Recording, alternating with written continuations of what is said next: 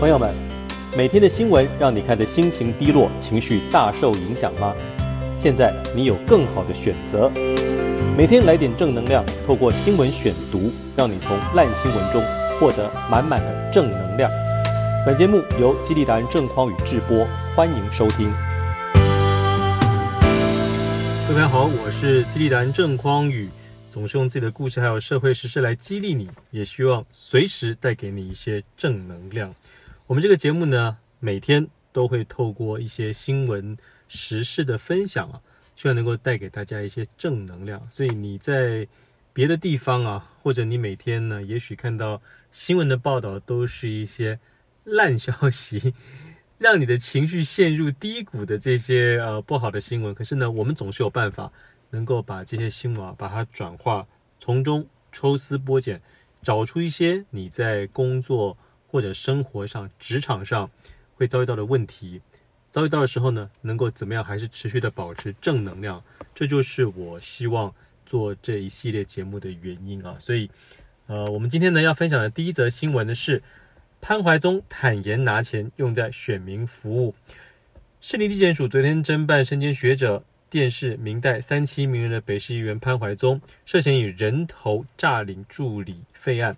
检察官复讯后认为，潘与办公室主任陈玉台十二年来诈领公发助理费三百万元。法官开庭后，潘陈各以两百万、一百二十万元交保，限制出境出海。此外，新北地检署昨天兵分八路逮捕了三连霸新北市议员曾焕佳，涉嫌诈领逾一百万助理费，并裁准羁押禁见。十二年呢，一共 A 了三百万。潘怀宗。他辩解说：“啊，这些钱呢，都是拿来处理红白帖的。开钟表公司的陈玉台呢，二零零八年起找了包姐、侄儿以及李姓员工任助理，每月呢会提持提款卡将账户薪资提领一空。检方查出他每次都领两万元，与助理每次领数千元不同。十二年来以人头诈领三百万挪为私用。潘。”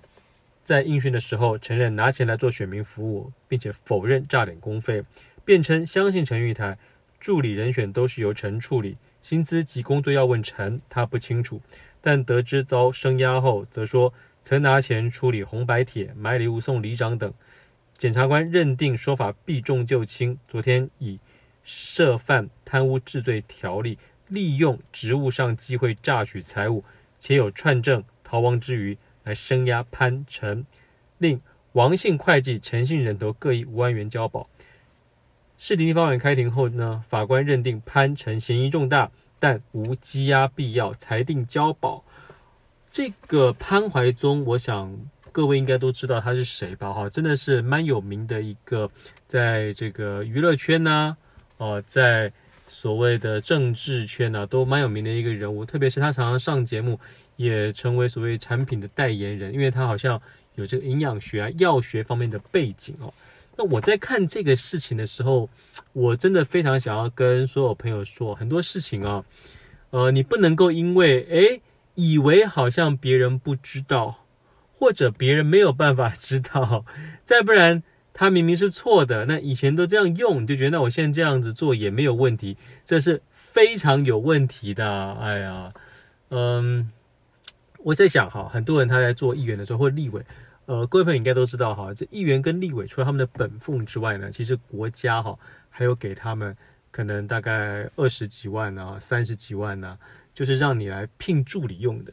这聘助理呢，照理说是可能啦哈，帮你跑什么这个红白铁的场子啊，或者应该说是要拿来做法案的研究的嘛，要盯着市政的嘛哈。但是很多呃议员呐、立法委员可能他们选举的时候花太多钱了，所以就会用这种方式哈，这设人头啊，假装这些人是助理，那诈领了这个国家给他们的这个助理费之后，就要么是中饱私囊哈，挪为私用，要么是呢，他可能也没有挪为私用，但是他拿来挪作可能去发红包啊、红白帖嘛啊这些费用上面。那我必须要说，这个即使你没有把它拿来中饱私囊，但是你这个名目不对啊，这个就是会涉嫌呃，就是会犯这个贪污啊条例嘛啊，所以说我觉得我们大家哈，不管你未来做什么事情，我觉得那个呃中心思想还是要非常明确哈。像如果是我自己的话啦，在遇到像这样子的事情的，当然它也是一个诱惑哦，可是我心里就会去衡量，因为我知道你接触的人多了，你越有名了之后哈。你身边的人都是来来去去的，那你没有办法保证这个人会对你忠心耿耿啊，你没有办法保证，呃，你可能有时候一个无心之言呐、啊，对方就怀恨在心，所以一定会有人去爆料你，或者他会把证据收集好之后呢，就是报给媒体，然后搞死你，甚至有一些人他其实假装啊跟你很好，接近你。都是为了干这些事情的。当你越有名，你就越容易发生这个事情。所以，既然你想要从政啊，哈，或者你想要当一个这个有名的人士，你真的要非常非常小心啊！你任何的一举一动都必须要照规矩来，因为你只要一不照规矩来，你就冒着被别人啊，别人当料杯啊，然后把你的这个不光彩的事迹啊拿出来的大书特书。而像这种贪污治罪条例哦，你贪一千块跟贪一千万都是犯罪，哎，所以说呢，我真的强烈建议大家哈，遇到类似像这样的事情的时候，你一开始的时候，你的中心思想就要非常明确，就是既然我今天做的是像这样子一个公职啊，或者需要做的选民服务，就照规矩来呀，对吧？啊，你就照规矩来嘛，你照规矩来，那呃，别人就没办法用这种事情。来把你搞下来哦，所以我真的强烈建议大家。那如果是我的话了哈，我在遇到这一点小小的诱惑，各位你看哈，十二年来三百万，你觉得这个钱多吗？啊，这等于一个月才多花了多拿了大概两万块左右，这个这真的不是什么多大的钱呐。所以你说他这样是？很蓄意的想要贪污，我倒觉得也不一定，可能真的是觉得啊，平常这个红白帖、红白包发太多了，那钱哪里来呢？啊，他他觉得总不能自掏腰包吧，所以他就用助理费啊转化成这个发给民众。他搞不好心里还想着，哎，反正这是纳税人税金嘛，那取之于民众，用之于民众，还有这种单纯的想法。那我们一般人啊，假设你为了想要从政，或者你是想要把公司做大的，你看到这样这样的消息，你就要非常非常警惕在心啊！哦，那什么事情公事公办才是最安全，才是最好的方法哦。千万不要呃遇到这种事情的时候，就一时可能贪小便宜啊。所以对于我来说，我在衡量这个事情的时候，我一定是会去把被别人抓到啊，或者被别人控告之后啊，弄得像现在潘怀宗这么难堪这个事情。把它引以为戒，然后把它无限放大，放大到当我下一次再遇到类似像这样子的事情的时候，我立刻就会想到潘怀宗。各位，你们看他在电视上，本来一个他也是一个一表人才吧，对不对啊？讲话头头是道，就现在像一个过街老鼠一样。我觉得那个狼狈的样子，那个惨样，真的让人这个于心不忍呢哈！那我不想变成他那样子，好，所以我遇到眼前的这样子的诱惑的时候。我就要立刻 say no，而且除了 say no 之外，哈，像我这样子的人呢，还会做一件事情，就是我会把可能想要贿赂我的人呐，啊，或者呃这些事迹啊、事证，我都把它保全好、收集好，然后呢拿来大做文章啊。像比如说，呃，像比如说，呃，我之前呢在 podcast 里有跟大家分享，大家知道当年呢，这个。我们远雄集团，远雄集团的老板呢，哈，他不是就被关了吗？被关是为什么？因为当时有一个高级的这个政府的官员呢，直接跟他索贿啊，意思就是说你在桃园想要盖这些房子哦，那你必须要跟我打通关节啊，哈，你可能你不直接送钱给我，那你可以送房子给我，类似像这样的，或者送给我的人头，送给我的妻子啊，什么之类的。他拿了很多非常拿了很多好处，那当然这事情爆出来的话就被关了嘛，啊，类似的事情呢，在韩国朴槿惠有没有？这个现在三星的公子啊啊李在镕不是也被关了嘛？就是因为就是高级政府官员跟他们索贿嘛，哈。那当时那位官员呢，其实也想要叫润泰集团的尹衍梁干一样的事儿啊，就送钱给他。结果没想到尹衍梁这个硬脖子的哈，把对话的记录啊，哦，都全部收集好之后，具名直接去向廉政署就控告了这个高级官员。然后那个这个高级官员呢，就立刻哈，就灰头土脸的啊，就进了大牢。那这一进大牢呢，也搞得我想，除了身败名裂之外，妻小儿都蒙羞。那如果是我的话，我跟大家讲，我就会跟尹衍梁干一样的事情了，因为我目前所认知到的哈，这个嗯，你说几百万呐，甚至上千万呢，可能都没有办法打动我啊，因为对我来说。可能名誉呀，哦，或者因为这个事情，我能够把它向媒体爆料，让自己红嘛，各位，你知道，让自己红。那我不收这个钱，或者我不交这个汇款给这个人，我把这事情记录下来告媒体。我认为它带来的这个媒体的效益，或者是对我品牌的提升，远远超过那几百万甚至上千万呢。那我当然要以这个名声哦，把它爆出来为基础，那未来会有更多。很正当的方式可以去赚钱嘛？我为什么要在这个地方把汇款给你，还搞得自己抬不起头来呢？对吧？哦，所以说我们在面对像这样子的一些所谓诱惑的时候，我觉得你第一个照规矩来，这样子别人就动不了你。再来，你可以想着一个更大、更高远的一个目标。你为了这个更大、更高远的目标，像我哈，就是想要打造自己更加这个正义啊，不畏强权啊，或者。跟这种贪腐啊对着干的形象，所以我就可以硬起来。那因为我追求的是这个哦，所以说我对眼前的诱惑也可以这样一笑置之。你未来在遇到类似像这样子的诱惑的时候，同样的可以照着我们今天分享的例子，要么是把潘怀宗他现在这个惨样牢牢记在心中，所以呢你就不会去污这个什么助理费啊或有的没的公司的一些费用。那么你也可以用另外一个方式。去强化你自己啊，因为照规矩来，因为维持一个正向正义的形象，它可以带给你的好处，所以你就会去维持这样子一个形象啊。这是我透过这则新闻想要跟大家分享的正能量。那我今天要跟大家分享的第二则新闻呢，是全球首富是如何找到真人才的。Elon Musk 啊，就是 Tesla 特斯拉的创办人，他用一个问题来揪出面试骗子。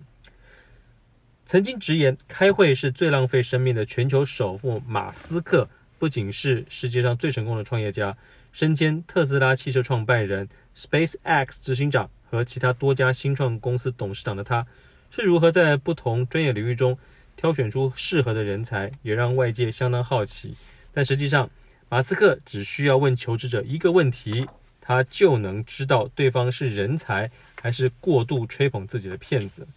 综合外媒报道，马斯克过去曾经表示，求职者的教育程度和年纪都不是他在挑选人才时候的条件。相反的，他甚至认为大学学历甚至是高中学历都不需要。对马斯克来说，求职者是否具备解决问题的能力，才是决定他是否雇佣对方的关键。因此，不论是身经百战的社会人士，或是刚走出校园的新鲜人，马斯克在面试的时候都会问对方这个问题：告诉我一些关于你遭遇过最困难。你处理过最困难的问题，以及你是如何解决的？马斯克认为，求职者大多都会在履历和面试的时候尽可能美化自己的能力，但只有真正解决过问题的人才会完全知道他们是如何解决问题的。而那些谎称自己处理过问题的求职者，往往无法详细清楚描绘处理问题的细节还有方法。因此，你只要持续地从不同面向来询问面试者处理问题的细节和方法。就能判断出对方是不是真货哦，各位，这个非常有道理啊！我自己啊，在面试员工的时候啊，这秉持的就是一样的 原则哦。真的，呃，你只要问对方，他过去呢遇过最困难的事情是什么，他怎么处理的，或者他在履历上写出了一个，比如说。呃，因为我们有些求职的新鲜人都是比较年轻的嘛，比如说我们公司就有很年轻的同仁，可能刚毕业，那他就会讲说，哦，他那个时候呢，呃，有从事过类似业务的工作啊，可能就是在学校的这个基金会里头，那希望可以向校友募款，我就会问他，好，那你这个电话是怎么打的？你一开始会怎么说？那如果遇到别人不想呃捐钱，你会怎么办？你问的越细，你就越知道他当时是不是真的有主动打这个电话，那打的成效怎么样？或者是说，他可能说他曾经办过什么样的活动啊？像我自己，我常常说我办过这个流行音乐大赛，好，那。面试官就可以问我，你是怎么办这流行音乐大赛？我就可以很清楚的跟他说，哦，一开始的时候呢，我们总预算可能是只有这个一百万嘛，啊，那这个总预算一百万里头呢，呃，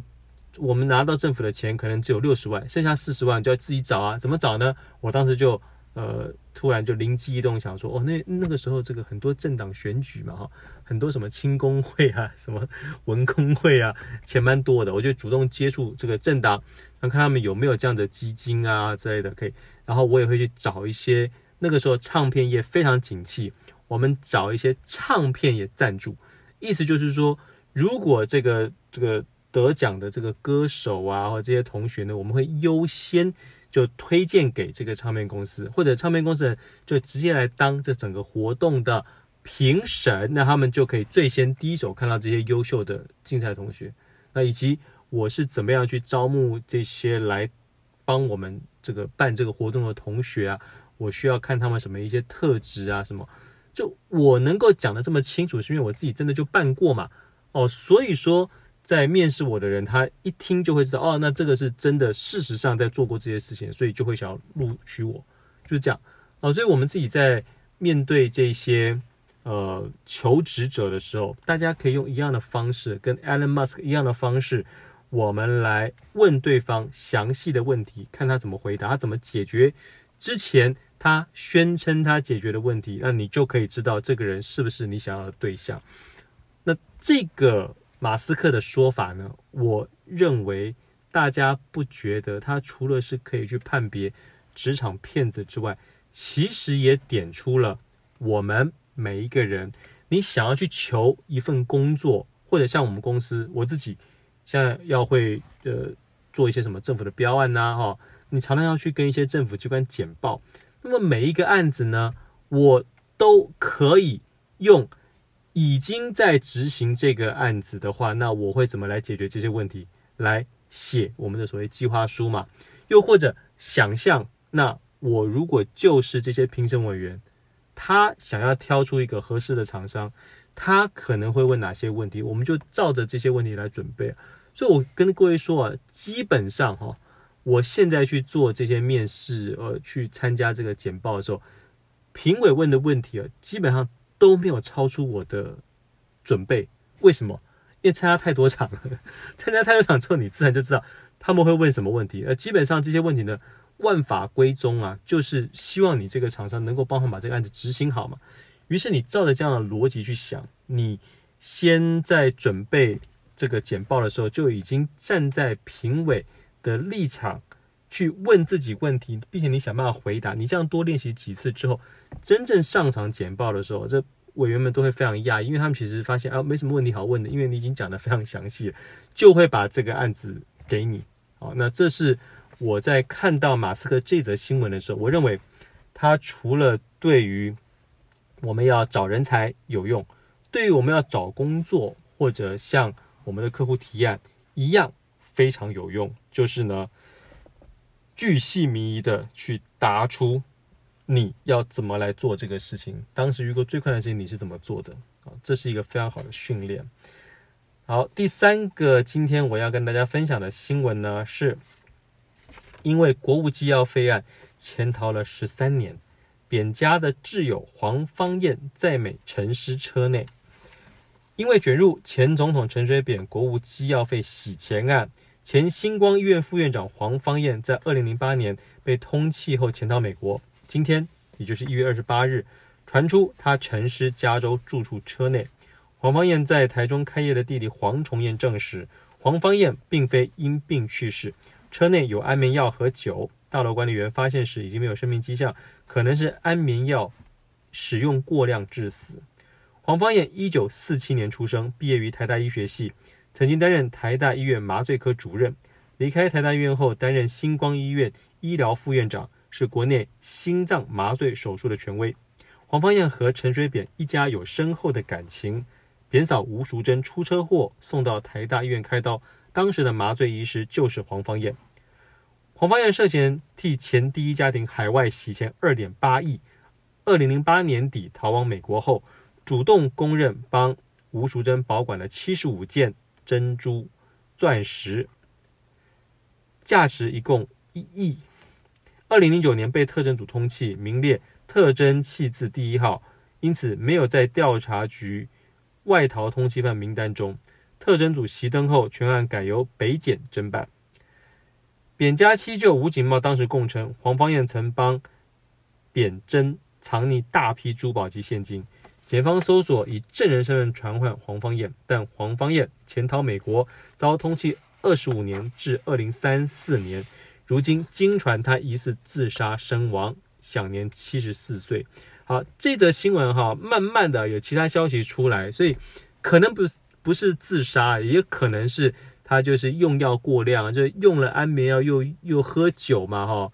所以呃，不见得是自杀。但是会用安眠药又喝酒的话呢，基本上这个人的状态，我觉得已经是蛮有问题了哦。就这个对这个药熟悉的，可能都可以理解了哈。那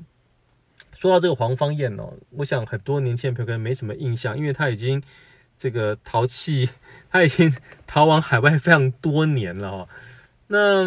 说到这个黄芳彦哦，我觉得大家其实对他的印象，就他这个人，其实本身我觉得是还不错的一个人。就你看他这人讲话呀，你看他这个人的这个行为举止啊，干嘛，你就觉得这个人其实蛮 OK 的哦。但是哦，我们会因为嗯某种因素啊，你就变得身不由己。或者你在这个时代的洪流之下哦，你就是会有时候啦，是身不由己的被推到某一个你原本没办法想象的一个方向。像比如说，各位你想啊，他是一个非常成功的一个医师嘛，哈，就他如果没有遇到陈水扁或者是扁嫂的话，他本来一定就是继续呢当这个台湾这个医界麻醉哈这个权威啊。那光荣退休啊，对不对？呃，学生无数啊，这样子。可是就因为他跟扁嫂、跟扁家这么好的关系，好，曾经呢权倾一时哦，很多人呢都是要透过他才能见得到扁嫂，才能够拿到他想要的位置啊。比如说那个时候收购案 啊，收购案的时候，徐旭东董事长呢就是要靠黄芳彦才能够带他。进扁嫂的家，然后把收购礼券送给扁嫂，让扁嫂呢同意。哎，这个收购呢就让你们这个呃徐旭东拿走了啊，就就是就是要干这种事。OK，那你一干了这种事，你这个人就干净不起来啊。所以说他后来就就被就就就就知道哈，会常常需要这个跑法院呐，甚至有可能被羁押禁见呐，所以他就。趁着啊，好像说哦，因为他有一个什么呃膀胱癌还是什么什么，就跑到美国去治疗，然后就滞留在美国就不回来了啊，省得懒得跟你啰嗦啊，反正他有钱嘛。但我侧面得知了，就是从这个新闻消息得知，他其实这个人还蛮正派的啊，他是有直接打电话回台湾的，跟这个特侦组报告说哦，你们想要找那个扁嫂，请我帮他。保管的珠宝是吧？我告诉你，就在我的，就在我的这个副院长室，我的西装外套内，哎，就果然就搜出了啊，价值上亿这样的珠宝，哎，我觉得还不错啊，哎，这个人其实很 OK 啊，啊，只是这个不回来呢，不回来厘清案情，哎回来厘清案情当然会很辛苦啊，那不回来厘清案情呢，呃，他就在国外，哎，就这样过得挺逍遥的啊，那我从他的这个事件呢，我就。特别想要跟各位分享的一件事，就是我们在看到这种新闻的时候，我觉得就不要把它当成是一个跟自己不相干的事情。你要想啊，有一天，如果你的大老板叫你做类似的事情，你的大老板叫你做类似像这样子，可能要昧着良心啊，可能你觉得是违法的事情，你要不要做？你做了，可能你就跟着他一起可以爽很久。可是也非常有可能因为你做了，所以到时候他被关，你也要跟着被关呢。那这是你要的吗？哦，不出事都没问题，一出事啊，就万劫不复啊！哦，而且原本跟你很麻吉的大老板是非常有可能让你去担所有的罪啊。比如说，我们今天第一则新闻说这个什么潘怀宗的这个大特助哈、啊、陈先生呐、啊，呃，这事情他们诈领。助理费的事情呢，一出来的时候，潘怀宗还说：“哦，他都不知情啊，都交给这个陈台玉先生来处理啊，我很信任他，所以我不知道。”哎，那你看，这不就是一个第一时间想要让底下的人背这样子的黑锅吗？这么大的事情，他敢不让你知道吗？你你们在一起这么多年啊、他帮你处理事情这么多，你会不知道底下人在干嘛吗？哦，所以说呢，大老板是非常有可能甩锅的，非常有可能。中间把你抛弃的哦，所以呃，当你一遇到哈类似像这样子的一些要求的时候，我认为哈一定要好好的仔细的去思考整个全局。如果你怎么想啊，怎么都觉得不对，或者会让你你知道未来有这样子的风险，会让你可能抬不起头来的话，我建议你就赶快离开吧。那你如果心存侥幸，或者你去贪图。跟着他们做这些不法的勾当，能够获得一些很好的一些呃回馈啊什么的，那你就要知道，你就有像这样子被爆出来啊，可能就要滞留在别的国家，永远没有办法回自己家乡这样子的风险哦。我们任人做任何事情，我觉得都是一个选择。那我们像听我这样的节目，我觉得你最起码就会有意识到说，哦，那我在想事情的时候，是不是要更加全面的去。看到不同的样貌，而不是可能只是很单方面的去接收单一的讯息，只听这个老板啊、上司告诉我的话，不去做任何的思考。你如果听过我们这个 podcast，你就知道要全方位的去理解、去思考，然后可以做出对你自己最好的一个判断。哦，这个真的非常重要，所以大家一定要好好的哦，为自己的幸福来做判断。好，那今天最后一则新闻，很快跟大家分享一下。政院拨七百一十四亿，让全国公务员领年终。行政秘书长李孟燕说，行政院拨补了七百一十四亿元给地方政府，让全国公务员能够在二月二日前顺利领到年终奖金。农历春节将至，会让全国各地的公务人员都能够领到年终奖金和津贴。行政院苏贞昌院长在今天，也就是二十八日的行政院院会中裁示。由中央政府协助地方政府年关资金调度，拨补达到七百一十四亿元，让全国公务员这些机关的人员呢，都能够在春节前十天，也就是二月二日，顺利领到年终奖金和津贴。好，听到这个消息呢，我在想，有一些可能被裁员的朋友，或者公司今年不发年终的朋友啊，或者这个就已经过得苦哈哈的人。就因为非常的愤怒啊，这个气不打一处来。再不然呢，我之前曾经拍过一个影片，就我劝大家哦，就是不要立志当公务员，那就会有人在底下就酸我。尤其看了这个今天这则新闻之后，就更会酸。你看公务员还不是很好，对不对？不管外面景气怎么样，我都还是有这个年终可以领，都可以过得开开心心的，就是稳定嘛。这个当公务员就是稳定嘛。啊，好，嗯，是啦，哈，就某种程度来说。那固定还是一定有津贴啊？什么这件事情当然是不错，可是呢，如果你真的待过公部门，那你可能会被呃里头的那个斗争斗掉啊，再不然上面不做事都叫下面人做啊，再不然很官僚啊，让你觉得绑手绑脚的。这你如果经历过这一些，你可能就会考虑，哎，那到底要不要去当？就公务员其实没有你想的这么好。我认为哈，我一直提倡让大家不要以当公务员为目标的原因，是因为我认为很多人想要当公务员的原因，就是因为他想要挑软柿子吃啊。他觉得说，哎，这样子的生活好像都是比较稳定的啊。我就是想要像这样的一个爽缺啊，我就是想要我只要早上九点上班，下午五点下班，就这样，那其他人都不要来烦我。我认为比较可疑的是这个心态，因为这个心态其实很容易在现代会害死你啊！因为你看哈，你都不想除了早上九点到下午五点以外，其他时间任何的付出。可是如果别人很认真的，他去多做一些事情，多做一些工作，那他的收入可能就比你高，他能力就比你强。你呢，原本一直寄望可能可以朝九晚五，所以你就不去特别学其他的技能。那如果遇到政府没钱，哎，被强迫说，哎，那这个部分可能我们就发不出钱来，那你就是第一个被牺牲的嘛。又或者说，可能要呃遇缺不补啊，对不对？那呃上面的人走了，遇缺不补，你的工作 loading 是不是就加大了？我觉得你会是一个因为想要求这个安稳，结果反而变得最不安稳的一群人。应该说，我觉得这件事情最糟糕的地方就是那种呃不想要变动、害怕变动、不想上进的这种心理。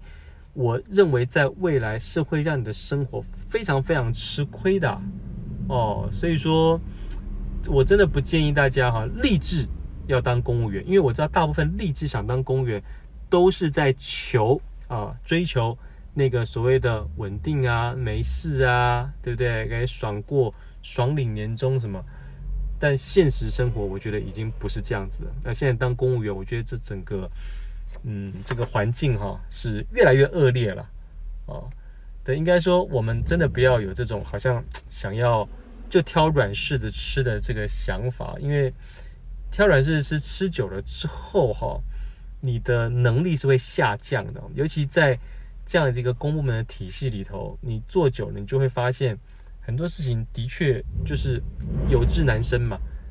那你什么事情呢？你都要上面的人哦同意之后，你才能够去做。那明明前面讲好的事情，只要某一个长官一不爽，或者权力间有点斗争，又叫你重做，那就是会有太多的时间在虚耗。虽然一般的部门呢，私部门也是会有这种所谓什么虚耗啊、斗争啊，可是，在公部门尤其明显，并且冗长哦。